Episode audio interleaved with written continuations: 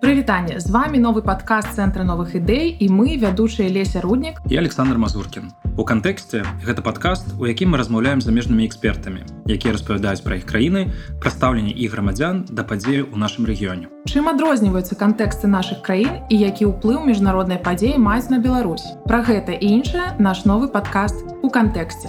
Для нас важна ваше меркаванне, таму мы вітаем вашы адзнакі і каментары на платформах, дзе вы нас слухаеце. Прывітанне, Леся, прывітанне нашыя слухачы. Прывітанне, Саша, прывітанне слухачы. Сёння мы будзем размаўляць пра каўказскую краіну. Каўказ справа тонкая, цяжка разабрацца для беларусаў, таму мы абралі сёння Арменію. Леся, распавядзі, калі ласка, пра што мы будзем размаўляць і, можа быць, трошачкі пра нашага гостя. Ну, па-першае, Арменія – гэта краіна, якая даўно ўцягнута ў сур'ёзны ваенны канфлікт, у якім вельмі цяжка разабрацца не толькі нам, але агулам усяму свету. Нам хочацца даведацца крыху больш пра гэты канфлікт, пра ўплыў Расіі на Арменію, а таксама даведацца, што адбываецца ў Арменіі на фоне вайны ва ўкраіне. Напрыклад, мы сёння даведаліся ад нашага госця, што ёсць шанец, што Арменія можа стаць той краінай, якая ў выніку арыштуе Пуціна. Таму прапаную наўпрост пачынаць і прадставім гостя ўжо пазней. Конечно. Ну что, тады погнали. Погнали. Здравствуйте. Сегодня у нас очень интересный гость Степан Григорян. Степан, здравствуйте. Здравствуйте. Представлю нашего гостя. Это армянский политолог, ранее депутат Армянской СССР и дипломат. Был представителем Республики Армения в Организации договора коллективной безопасности СНГ. Автор книги «Армянская бархатная революция», а сейчас председатель правления аналитического центра по глобализации и региональному сотрудничеству. Много регалий. Все ли правильно я сказал, Степан? В основном правильно, но я еще был советником министра иностранных дел, заместителем посла Армении в России, так что еще были регалии, но это сейчас не главное. Сейчас главное, что я действительно независимый эксперт, который считает, что Армения должна идти по демократическому пути и место Армении в Европе. Спасибо. Ну тогда приступим. Одним из центральных событий, которым до сих пор живут белорусы, стали протесты, которые начались в августе, ну или летом 2020 года. И вот в 2018 году Армения прошла через похожий опыт, мы сегодня его называем «бархатной революцией», в результате которой действующее правительство ушло в отставку, а страну возглавила на тот момент оппозиция. Все-таки это был мирный переход власти или революция? И почему она удалась в Армении, но в Беларуси провалилась в какой-то степени? Вы знаете, спасибо большое, во-первых, за возможность выступить перед белорусской аудиторией, перед русскоязычной аудиторией. Я должен сказать, что те события, которые были в Беларуси, мы очень внимательно следили, выражали свою точку зрения, распространяли информацию. Прямо вам скажу, она производила огромное впечатление. Я не хочу, чтобы у белорусов осталась такая, знаете, такой осадок, вот что у нас не получилось. Нет, у вас получилось. Получилось показать, что белорусское общество действительно мощное общество, интеллектуальное, гражданское общество сильное. Митинги, извините, в 500 000 человек митинги, да, это так случайно не бывает, да. Поэтому я хочу сказать, что Беларусь действительно страна, которая имеет будущее. Но какая разница между армянской революцией и белорусской? Ну, конечно, тонкости я сейчас не буду, в разные тонкости заходить. Но очевидно, что в случае с Арменией, власти бывшей Армении, которые мы дико критиковали, они отказались от российской силовой помощи для подавления митингов. В Беларуси, безусловно, Россия в той или иной степени и спецслужбы участвовали в этих подавлениях.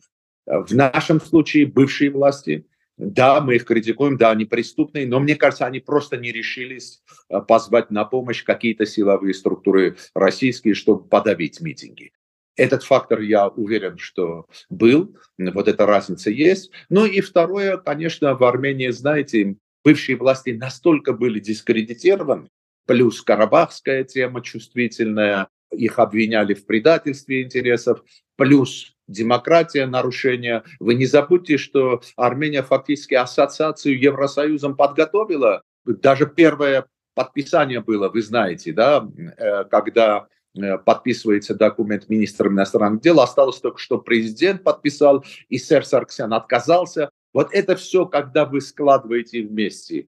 когда Армения практически всю свою энергетику отдала России, все, что можно, отдала России, и даже в какой-то степени, можно сказать, суверенитет потеряла, это настолько настроило против властей, что власти Армении поняли, что плохо для них кончится, если они будут сопротивляться. Разница все-таки была. Разница была, и вот эти две компоненты. Вмешательство России, активное силовых структур, что у нас не было, они позволили успешно провести революцию. И последняя фраза, да, это была революция. Мы можем сказать, что она бархатная революция, но я бы не сказал, что очень бархатная. Небольшие силовые действия митингующих также были, не только властей. Но, в общем, да, она мирно прошла, но это была, безусловно, революция. И можно ли сказать, что в итоге Армения стала более демократичной? Мы слышим, что иногда ее на просторах СНГ называют даже более демократичной, чем Грузия или Украина. На самом ли деле это так? Вы знаете, степень свобод у нас очень высокая.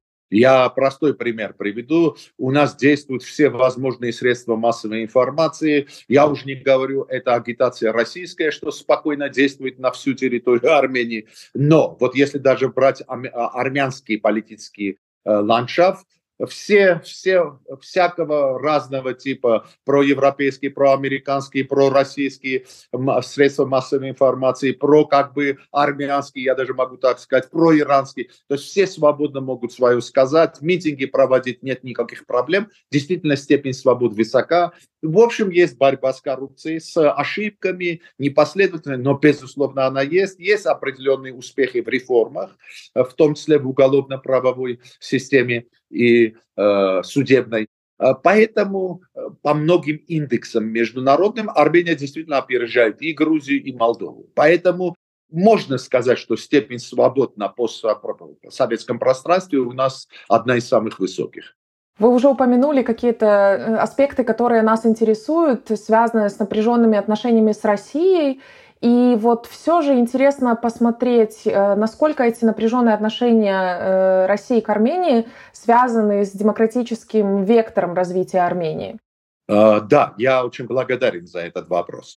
Вы знаете, я вот одну аналогию проведу, чтобы вы почувствовали. Конечно, в Украине другая ситуация, там агрессия России полномасштабная. Но, безусловно, в этой агрессии не только там территориальные там споры. Безусловно, это ненависть Кремля сегодняшнего, ненависть Путина к демократическим устремлениям украинского народа. Грубо говоря, Кремль не простил, что народ Украины выбрал президента, который как бы взял вектор интеграции в НАТО и Европейский Союз. Вот эта компонента против демократии, она присутствует. Конечно, там есть российские, знаете, это амбиции, Крым наш и так далее, и так далее. Такая компонента тоже есть, территориальных притязаний к Украине и так далее. Но я думаю, вот эта война, безусловно, против демократии война.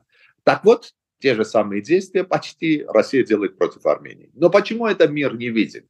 Видит, что Россия не помогает Армении как минимум. Видит, что Россия многие шаги делает против Армении, но этой войны не видит, потому что есть проблемы армяно-азербайджанские. И Россия это очень хорошо использует. У нас есть нерешенный Нагорно-Карабахский конфликт, есть спорные вопросы приграничные с Азербайджаном. Россия это великолепно использует, поэтому мир что видит? Видит, что Азербайджан атакует Армению, заходит на территорию Армении, а не Россию видит. На самом деле это все российская игра, Россия и против армянской демократии воюет. Эта компонента, безусловно, есть.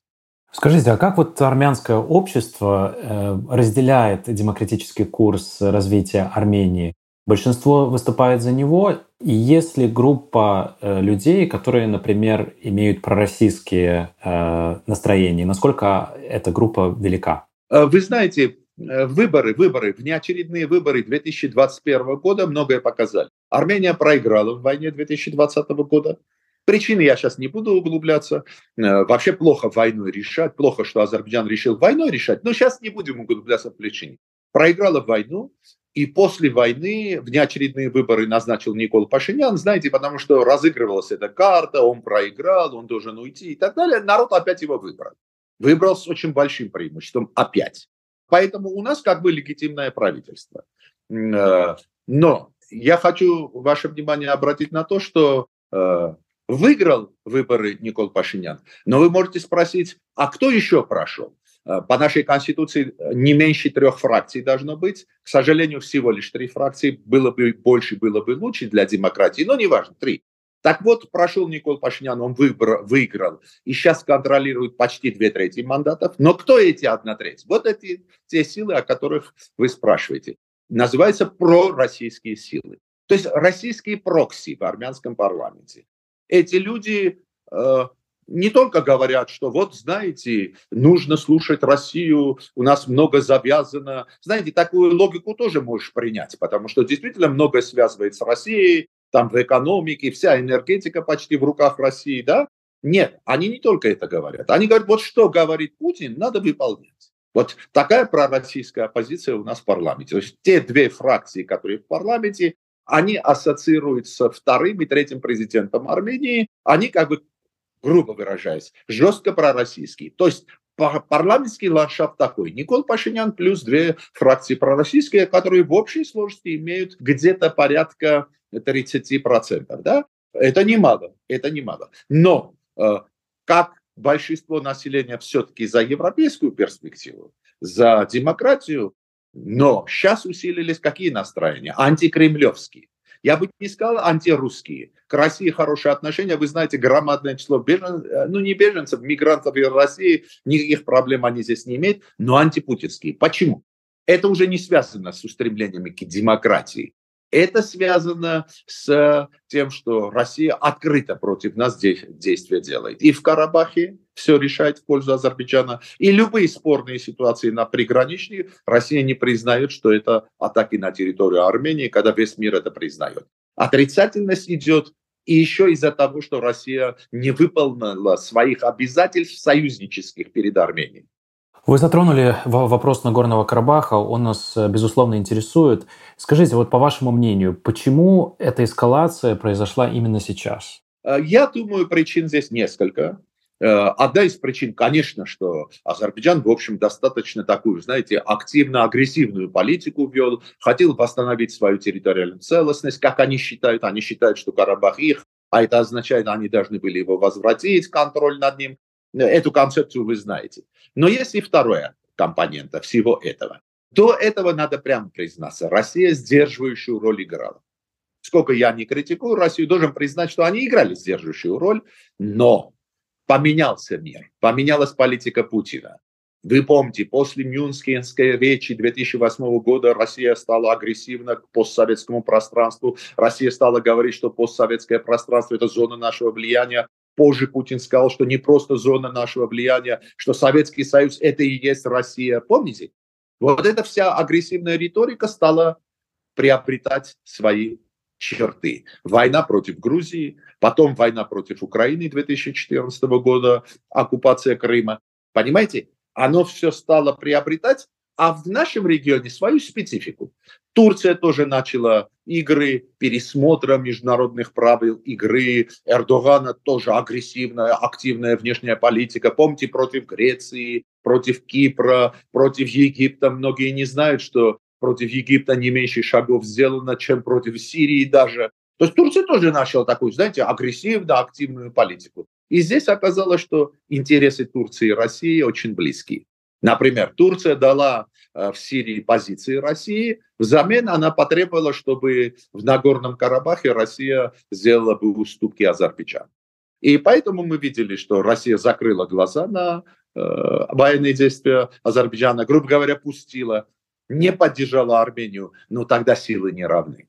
Азербайджан активно работает с Турцией, военное сотрудничество у них с Пакистаном, с Израилем, ясно преимущество на их стороне. То есть тот фактор сдерживания, который имела Россия, она уже отошла. С учетом еще того, что наше новое правительство, безусловно, не имело опыта во внешней политике. Никол Пашинян никогда, он очень популярный политик, очень, но он никогда не занимался внешней политикой, поэтому они пропустили много очень важных и допустили ошибок дипломатических. Поэтому все это привело к войне и к нашим серьезным потерям, К сожалению, это было. Сейчас надо стараться, конечно, договориться, как-то вырулить на мирный договор. Это другой вопрос, и я, знаете, что сторонник этого мирного договора. Но война была, потому что главный, как бы, игрок в регионе Помните, была Минская группа ОБСЕ, которая сейчас парализована действие. Там были США, Франция, Россия, но все понимали, что на местах, на земле российская роль большая. И как только Россия не захотела, чтобы статус-кво сохранился, вот мы увидели то, что увидели. Вы сказали о перемирии. 16 февраля Пашинян заявил, что Армения передала проект соглашения Азербайджану. У Азербайджана при этом все еще остаются вопросы. Однако кажется, что это одна из тех моментов, когда, в принципе, перемирие может быть достигнуто. Но у нас такой немного другой вопрос. Возможно ли Армении договориться с Азербайджаном без России и без Турции? Или это что-то из разряда фантастики? Ну, мое мнение такое. Чем меньше будет России в переговорном процессе, как посредника роли, тем лучше. Почему? Потому что Россия не нейтральна. У России есть интересы. То есть Россия, когда переговоры ведет с Арменией, Азербайджаном, чтобы они договорились, у России есть интересы. То есть Россия говорит Азербайджану, вот если мы вам 2 села карабахских дадим, что нам даст Турция? Азербайджанцы звонят Турции и говорят, что ты можешь дать? Турция говорит, я могу задерживать вступление Швеции в НАТО. Для Путина это высшая задача. Ради этого Путин на все пойдет, чтобы задержать, понимаете, да? Не дать возможность НАТО продвинуться вперед. И Финляндию, и Швецию долго Турция держала. Это связано только с одним фактором, никаких других. Только связано с тем, что Турция говорила, Россия, помоги Азербайджану. И Россия помогала. Вы знаете эти примеры за эти 2 года последних после войны, когда Россия несколько сел передала Азербайджану, когда Россия передала высотки стратегические на границе армяно-азербайджанской. Там стояли российские так называемые войска. Ну, вы знаете, у нас база российская легитимная. Там они стояли, их пункты наблюдательные. Они вышли, азербайджанцы вошли на армянскую территорию. Сейчас я не о Карабахе говорю. То есть я хочу сказать, такой бартер-шоу. А Россия не нейтральна. Поэтому моя концепция такая. Чем больше будет Евросоюза в Армении, чем больше будет США в Армении, чем больше будет Индия здесь, тем нам лучше. Потому что они с Азербайджаном тоже работают. У них неплохие отношения. Но они нейтральны. У них нет здесь никаких интересов. То есть они могут быть объективными. И если вы обратили внимание, когда Шарль Мишель или госсекретарь США, господин Блинкен, когда они как бы берут в руки рычаги и модерируют армяно-азербайджанский процесс, если вы видите, нету столкновения, нету стрельбы и так далее. Как только Россия, тут же какая-то стрельба, какие-то эти... Вот последняя встреча была, вы знаете, Арарата Мирзояна с Лавровым, там 2 недели назад. После этого и стреляли в нас, и зашли на нашу территорию. И вот последнее, 5 апреля, опять очередную там нашу территорию, я не имею в виду Нагорный Карабах, армянскую, продвинулись азербайджанские войска. Сейчас иди докажи, что они зашли на 100 метров на нашу территорию, да? То есть это надо все шум поднимать, опять очередную, опять заходить в Совет Безопасности ООН. То есть там, где посредник России, сразу у нас потери. Почему? Потому что Азербайджан, Турция сильные, у России есть с ними интересы, и идет такой бартер. Вот дайте вы очередную деревню Азербайджану, и мы для вас сделаем то-то. И ясно, конечно, наши карты, грубо говоря, гораздо более слабые, нежели азербайджано-турецкие, а Россия ненадежный партнер. Потому что многие мне говорят, ну как, вы же стратегические были партнеры. Да, были, а сейчас нет. Россия говорит, у меня интересы. До свидания, ребята. Ну и с этой точки зрения, можем ли мы утверждать, что российские миротворцы в Армении – это все-таки проблема, нежели решение для Армении? Спасибо за вопрос. Просто ответ в вашем вопросе. Да, они ненадежны, с ними работать опасно, но я только одно уточнение делаю. Значит, миротворческие силы стоят в Лачинском коридоре и в Нагорном Карабахе. Военная база, то есть военные России в Армении. Значит, и те ненадежны. Почему? Потому что когда Азербайджан атаковал армянскую территорию, помните, прошлый год, 13 сентября, они почти на 7 километров в Армению углубились. Российские войска не помогли. Когда Лачинский коридор перекрыли, вот эти миротворцы в Лачинском коридоре российские тоже не открывают дорогу. То есть да, они ненадежные, поэтому мы призываем наши власти пригласить других игроков, например, миротворцев ООН, например, миротворцев ОБСЕ, вы знаете, это есть такие силы. И очень хорошо, что наше правительство, между прочим, это предложение было нас, экспертов, несколько, включая меня, нашему правительству, чтобы пригласили так называемую миссию наблюдателей civilian mission, то есть гражданскую миссию наблюдателя Евросоюза, которая сейчас расквартирована вдоль границы с Азербайджаном, но с армянской стороны. Эта миссия уже роль играет. Вы эти месяцы, последние 2-3, видите, что больших атак на территорию Армении нет. И вот учитывая все же близость в некоторой степени с Россией, то есть до сих пор есть миротворцы, до сих пор есть российская военная база, Армения до сих пор является членом ОДКБ, и вот все эти проблемы, которые вы назвали, что Россия больше не является надежным партнером, как это вообще сочетается с тем, что Армения проголосовала против исключения России из Совета Европы? Вы знаете, я только одно уточнение хочу сделать. Насколько я помню, наши воздержались. Но это надо проверять, может, вы правы, не хочу спорить. Но, по-моему, наши воздержались, это было отрицательно воспринято, поэтому многие думают, что мы против были. Я согласен с вами, мы должны были проголосовать за исключение России. Я больше вам скажу. Вот. Раньше мы всегда по всем резолюциям в Генеральной Ассамблее ООН, которые касались Украины и Грузии, голосовали за Россию, то есть против резолюций, которые выдвигали Грузия и Украина. К счастью, новые власти Армении хотя бы воздерживаются. Но я полностью согласен с теми людьми, и я из тех людей, армянских экспертов, которые требуют от правительства. Мы должны голосовать против России. То есть не просто нейтральными быть, а против. Потому что Россия действует против нас. Более того, мы, знаете, проводили митинг, гражданские активисты, вы представляете, эксперты, не политики. Большой митинг мы провели 23 ноября против приезда в Армению Лукашенко, президента, так называемого президента, и президента Путина. То есть мы были против. Мы говорили, зачем они приезжают в Армению? То есть что они здесь имеют, какое мы дело имеем? Страна идет по демократическому пути. И мы настаиваем, что власти вышли из ОДКБ. Должен прямо сказать, что несколько шагов наши власти сделали очень серьезных, смелых. В ОДКБ мы отказались проводить военные учения в нашей стране. Это был серьезный удар, большое недовольство у Москвы было, там угрозы сыпались. Мы не используем должность замгоссекретаря или генерального секретаря, более правильно, ОДКБ. Вы знаете, генеральный секретарь сейчас дипломат Казахстана, а зам генерального секретаря по ротации армянский. Армения отказалась. То есть Армения ослабляет свое сотрудничество с ОДКБ, что положительно, но мы считаем, что надо выходить из ОДКБ. У нас не совпадают интересы. Не совпадают интересы с нами. Зачем там оставаться? Тем более, что Россия против нас. Скажите, хотелось бы еще вот узнать немножко про влияние военного конфликта в Нагорном Карабахе на общество в Армении. Видите ли вы какую-то милитаризацию, например, общества, либо увеличение расходов на оборону, как это влияет на другие секторы экономики? И как вообще обществом это воспринимается? Общество живет в таком ожидании более масштабного конфликта, оно к нему готовится или пока такое не наблюдается? Вы знаете, может быть, это действительно один из важнейших вопросов.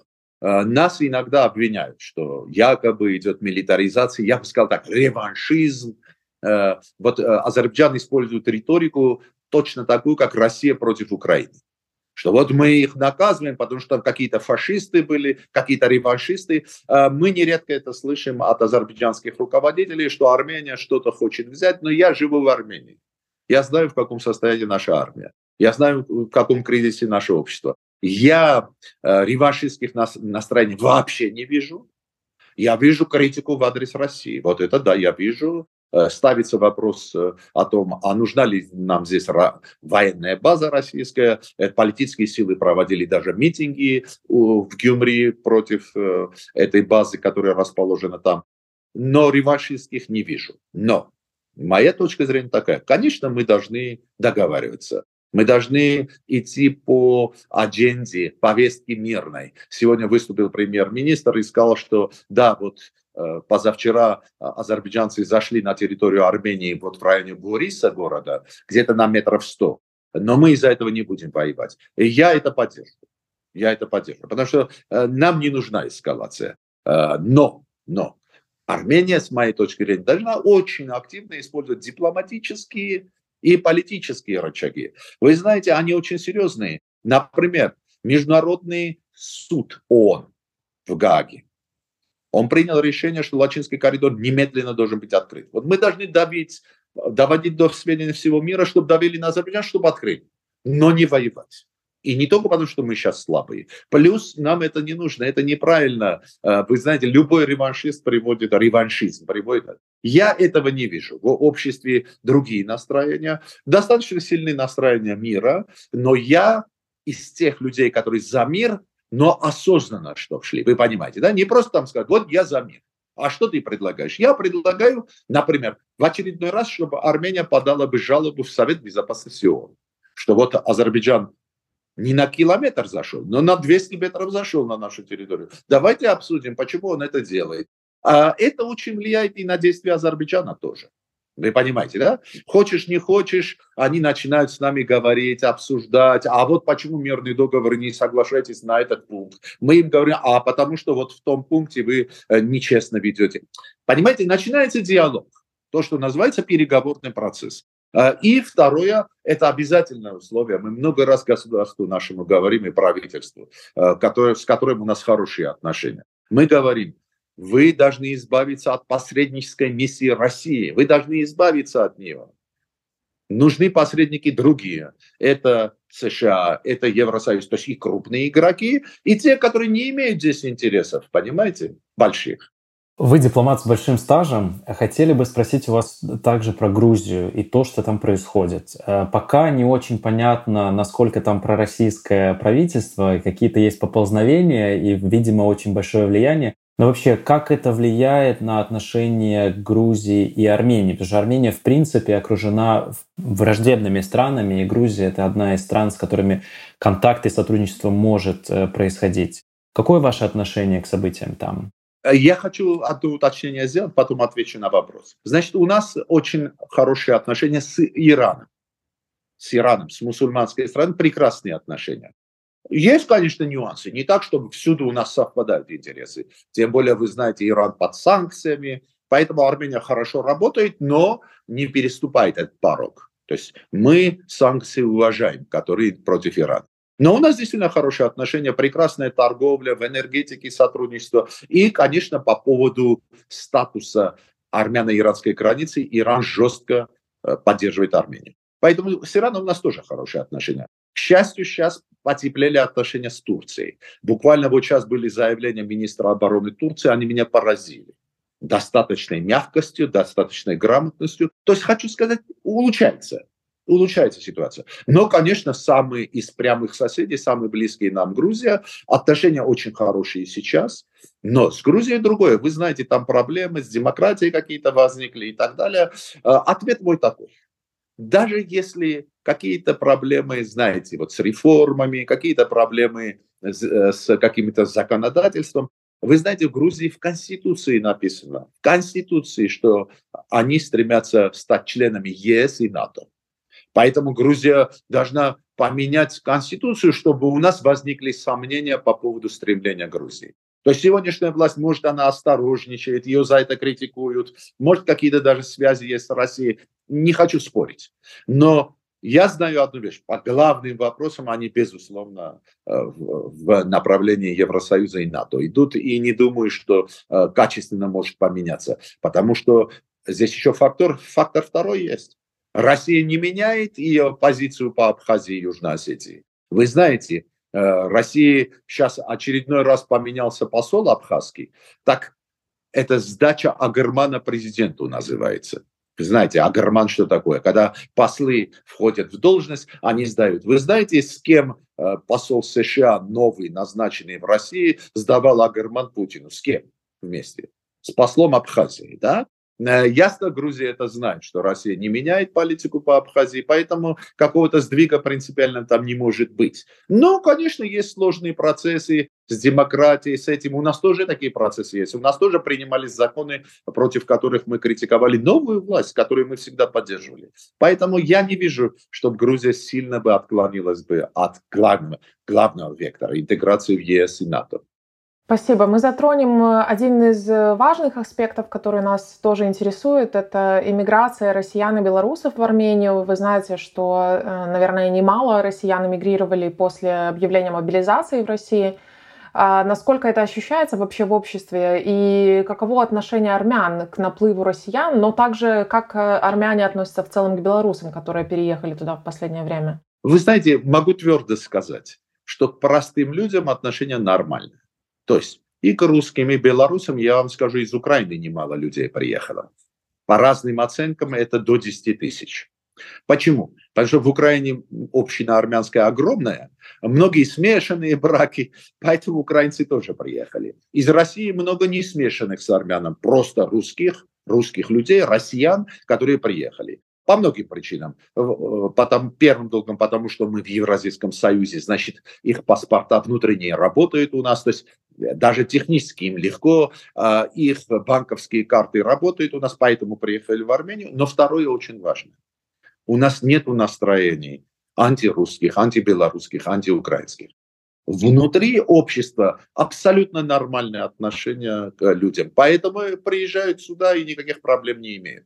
Другой вопрос. Вот в Армении сейчас действительно исключительно отрицательное отношение к Путину и путинской клике.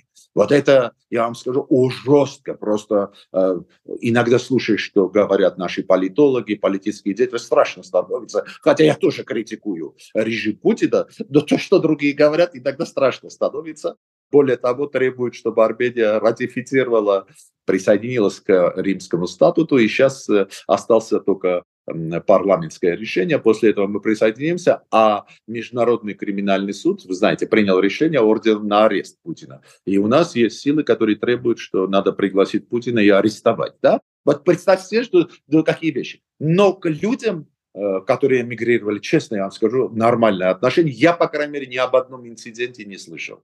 Спасибо большое, Степан. На этом мы закончим наш сегодняшний разговор. Было очень интересно и невероятно, я думаю, интересно будет нашим слушателям послушать ваши рефлексии и вашу аналитику. Спасибо большое. Я только хочу отреагировать, да, если можно, очень коротко. Вы знаете, я знаю ряд людей, белорусских и политиков, и экспертов, и вообще бывал несколько раз и имел шанс общаться с людьми, да. У вас очень добрый народ, понимаете? Очень добрые, очень мирные, очень хорошие люди, да? Поэтому я вам желаю мира, желаю, чтобы у вас были власти с какого-то момента легитимные, выбранные людьми, и чтобы вы находились на своей родине, а не в изгнании. Вот это я очень хочу, и поэтому я белорусскому народу всего самого наилучшего желаю. Спасибо большое, и мы желаем тоже армянскому народу. Спасибо, до свидания. До свидания. До свидания.